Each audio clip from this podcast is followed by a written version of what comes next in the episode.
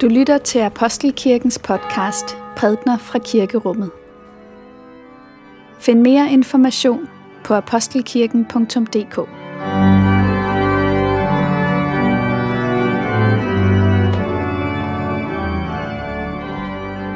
God formiddag alle sammen.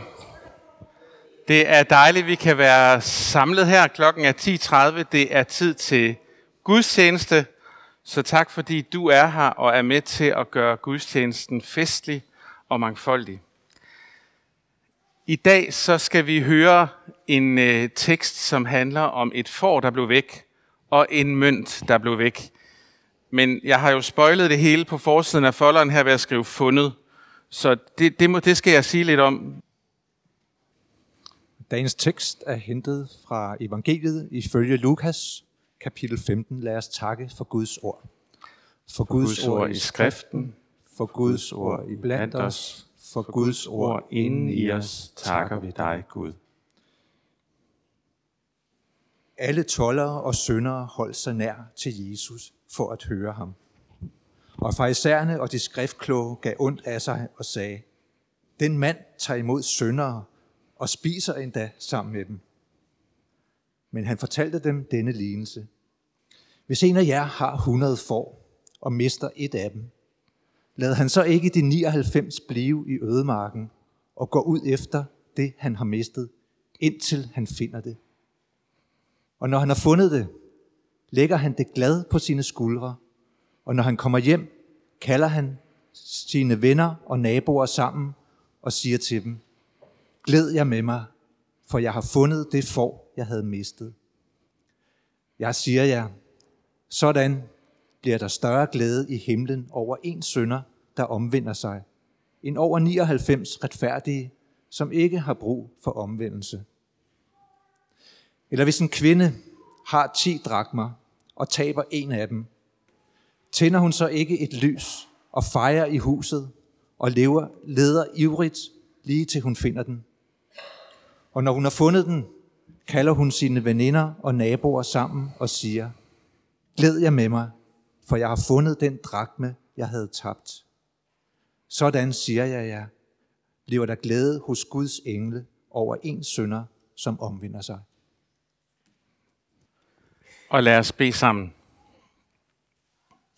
Helligånd, hjælp os til at lytte til din stemme, og hjælp os til at lytte til vores eget hjerte. Amen. Ja, en drakme, det er jo for enhver, der har været på ferie i Grækenland i 90'erne eller 80'erne, ved, at det er jo en møntfod, og det er en mønt, vi taler om her. Så der er en mønt i fortællingen, og der er et får. Og de gør egentlig ikke så meget væsen af sig i de her historier, Jesus fortæller. De har sådan en lidt passiv kvalitet. De er ligesom bare blevet væk. De her lignelser, som vi kalder de her små fortællinger, som Jesus kommer med, de, øh, de åbner ligesom sådan et landskab for os, synes jeg, som vi kan gå ind i og sådan kigge på, anskue tingene forskellige steder fra, resonere med. Vi får lov til sådan at mærke efter, hvad det er, fortællingerne de skaber inden i os. Og jeg synes altid i de historier, som Jesus fortæller, der er noget, som jeg kan genkende øh, på en eller anden måde. Jeg har også prøvet, at noget, der var dyrebart for mig, det forsvandt. Et øh, Mastercard på et marked i Nordperu, for eksempel. Eller et barn på en togstation, der lige pludselig viste sig at være verdens allerstørste togstation og verdens allermindste barn. Ja. Jeg kender også glæden over at finde det igen, som er blevet væk. Mastercardet, det fik jeg aldrig igen. Men jeg fandt heldigvis min søn, øh, som stod, og det er faktisk det vigtigste, vil jeg godt citeres for. Øh, han stod bare der med sutten i munden, lidt væk, og kiggede helt fortryllet på togene, som kørte forbi. Han vidste faktisk ikke, at han var blevet væk. Han stod bare der. Øh, jeg kender også glæden ved, at øh, andre finder mig. Når for eksempel min datter, hun øh, tager bilen og henter mig på stationen i Vejle, øh, så er det ligesom om, at jeg på en måde bliver fundet. Altså, jeg bliver selvfølgelig fysisk fundet, men, men der er også noget, der falder på plads inden i mig. Der er et eller andet, der bliver bekræftet inden i mig. Øh, der er ligesom et elsket menneske, som tog sig ulejligheden for at hente mig, for at finde mig. Og når jeg bliver fundet på den måde, når jeg bliver hentet, så, øh, så mærker jeg, at jeg er elsket. Der var en gang, jeg ikke brød mig om at blive hentet.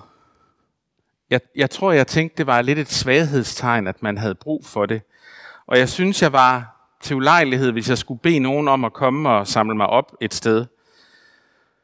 Og det, at jeg syntes det, det stod ligesom i vejen for, at, at jeg kunne se, at de mennesker, som hentede mig, ja, de tænkte faktisk, at jeg var det besvær værd. Og, og jeg kunne ligesom blive hængende i en, en følelse sådan af at føle mig forkert eller skamfuld over, at jeg havde brug for den hjælp, men og det gjorde mig blind for at se, at de gerne ville komme og hente mig, fordi øh, de holdt af mig, og fordi de syntes, det var vigtigt, at jeg var med. Og det slet ikke handlede om, at det var pinligt, at jeg ikke bare kunne tage en taxa eller havde råd til at købe en bil. Den kristne tro har ligesom sådan en diagnose af mennesket, som de her lignelser i dag på en eller anden måde udkrystalliserer for os. Mennesket er kostbart, men mennesket er også lidt forvirret, lidt fortumlet og lidt forsvundet. Det er kostbart, men forvirret, fortumlet og forsvundet. Og det er ligesom den rolle, som foren, foret og mønten spiller i fortællingerne i dag. De er et billede på os, på mennesket. Og jeg tror faktisk, at det er en sand diagnose, øh, som, som kristentroen har til os. Og jeg tror, at sandheden i den diagnose var lige præcis det, der gjorde, at tollerne og synderne holdt sig nær ved Jesus, som vi, som vi hørte i begyndelsen af teksten. Tollerne, som jo var i et samarbejde med besættelsesmagten og samlede penge ind til dem, og, og synderne, dem der ligesom på en tydelig måde levede sådan lidt i, i randområderne af samfundet, dem som var blevet udstødt af den religiøse elite, dem som var uønskede og uelskede. Det var ligesom dem, Jesus fandt, og de lod sig finde, fordi de forstod, at Jesus ikke bare kom med en diagnose, men han kom også med en helbredelse til dem. Det handlede ikke kun om, at de var forsvundet, det handlede også om, at de skulle findes. Og det kan jo godt være, at vi sådan sjældent opdager at blive væk. Jeg kan huske, da jeg første gang kørte til København, flyttede til København, og vi alle sammen kørte rundt med sådan en krakbog i cykelkurven for at finde vej, og pludselig forvindede man sig ud på steder på Østerbro, man aldrig havde drømt om fandtes. Det behøves man ikke mere, for vi har det hele i vores telefon. Der er en GPS, vi kan nemt finde vej, men, men jeg tror godt, vi kan blive forvirret inde i vores indre landskab. Og jeg tror selv, vi kan forvirre os selv. Og jeg tror, at det anlæg, som der findes i enhver af os, et anlæg for at såre og ødelægge og håne, et anlæg for at hade, jeg tror, det stikker sit ansigt frem i vores dage, og den afslører, at det, at vi er kostbare, det handler ikke om, at vi er perfekte, og vi er mega gode. Nej, hvis vi er kostbare, så, så må det være noget andet, der er grund til det. Vi er kostbare, fordi vi er elskede, ikke fordi vi nødvendigvis er gode. Den kristne tro vil sige, at det er til dels selvforskyldt, at mennesket er forvirret og fortumlet og forsvundet. Og det er det jo blandt andet, fordi vi ikke altid evner at vælge kærlighedens vej, eller handle i overensstemmelse med det, vi egentlig gerne ville inde i os selv, eller med det, som er Guds gode vilje for os og vores liv. Og begrebet synd det betyder jo at ramme ved siden af. Og det er jo sandt, at vi er syndere. Vi, vi rammer ikke altid plet. Og ydermere, så det vi gør, det kommer til at forme os. Der er en, der har sagt det sådan, at vi tænker os ikke til nye måder at leve på, men vi lever os til nye måder at tænke på. Og når det der med at ramme ved siden af er noget, som nogle gange får udtryk i vores liv, i vores ord, i vores handlinger, så kommer det til at forme os og sætte spor i os. Det, som ikke er det kærlighedsfulde, det smukke, det omsorgsfulde, det varme, det er ikke altid det, der får lov til at forme os, fordi vi ikke altid evner at vælge at gøre det. Nu sagde jeg jo synd lige før, og det er, sådan et, det er sådan et ord, en præst skal passe på med at sige, har jeg opdaget. Fordi der er nogen, for hvem ordet synd bare er et tungt ord, der kommer med så mange ting, og kirkens tale om synd fylder dem med en sur smag i munden. Øh, men faktisk er det jo ikke, ikke det værste at få at vide, at mennesket er en synder. Det værste ville være, hvis der ikke var noget at sige til den diagnose, at det er så det, du er. Du er en synder, og der er ikke noget, du kan stille op. Det værste ville være, hvis vi skulle dø i synden, ligesom. Eller for ligesom at blive i, i dagens billeder, hvis vi aldrig vil blive fundet. Men, men det er ikke sådan. Det slutter ikke med diagnosen. Der er også en, en vej at gå. Øh, når min datter tager bilen og kører ind til stationen for at hente mig, så er det en kærlighedsgerning, hun gør. Og det vil ikke være rigtigt af mig ikke at tage imod den. Altså det vil være utrolig fjollet at stå der på Vejle station, og så kommer min datter og så siger, ved du hvad, jeg tror, jeg klarer den selv herfra. Øh, det, vil, det vil være skørt på mange måder, og øh, det vil ende med noget måske meget ukærligt. Øh, men det, der sker for mig i den situation, det er, at jeg skal vende mig bort øh, fra min egen fornemmelse af, at jeg kan klare mig selv, og jeg er en, de siger, at jeg er en voksen mand, og derfor så burde jeg jo på en eller anden måde selv kunne, kunne klare mig. Nej, jeg bliver nødt til at vende mig om, og jeg bliver nødt til at tage imod den kærlighed, hun viser mig, når hun har kørt turen ind til banegården for at hente mig. Jeg bliver nødt til at tage imod. Selvom jeg er en stor dreng, der tjener mine egne penge og alt muligt. Og ved I hvad, det er det omvendelse, det er. Omvendelse, det er at vende sig bort fra det, man havde gang i, det selvbillede, man havde fat om. Også faktisk tit det billede af Gud, man havde fat i. Og så se i øjnene, at det, jeg kan ikke det hele selv. Jeg har ikke det hele selv. Og jeg når ikke helt i mål med mit liv. Jeg rammer ved siden af, og jeg kan ikke bære konsekvenserne af det. Jeg har simpelthen brug for, at der er nogen, der finder mig der, hvor jeg er. Forfatteren Jens Christian Grøndal, som nogle af jer sikkert har læst bøger af, han udgav, tror jeg, sidste eller forrige år en lille bog, som hedder Min svage tro, hvor han beskriver sit forhold til kirken og til kristendommen. Og der tykker han lidt på det her ord omvendelse, og han har sådan en, en, en fin beskrivelse af, hvad det er for ham. Han sidder faktisk i kirken til en dåb, og, øh, og han hører de her gamle ord, som vi også lyttede til før. Tekster, som har lyttet op gennem årtusinder. De ligesom kommer kaldende på menneskeheden i, i kirker på mange sprog, mange steder. Så kommer de vandrende op gennem århundrederne. De byder folk til at komme til sig. Og det er ikke ord, som splitter, det er ord, der ligesom kalder, uanset hvem vi er, uanset vores køn, seksualitet, uanset hvad vi tjener eller ikke tjener, uanset vores civil status, øh, hvor vi kommer fra, så har de alle sammen sådan den samme, kom til mig, øh, kalden i sig. Og de kommer sådan vandrende, de her ord, de kommer sådan op gennem historien. Og Jens Christian Grønald, han beskriver, at de kommer ligesom bagfra, de her ord, de her gamle tekster. Og når noget kommer bagfra, ja, så bliver man jo nødt til at så bliver man jo nødt til at vende sig om for at se, hvad det er, og for at tage imod det. Det bliver det helt naturlige at vende sig om. Og det er ligesom den bevægelse, som det handler om, og som Jesus taler om. Man må vende sig om, når der kommer en, for at finde en. Det Gud kommer med, er anderledes.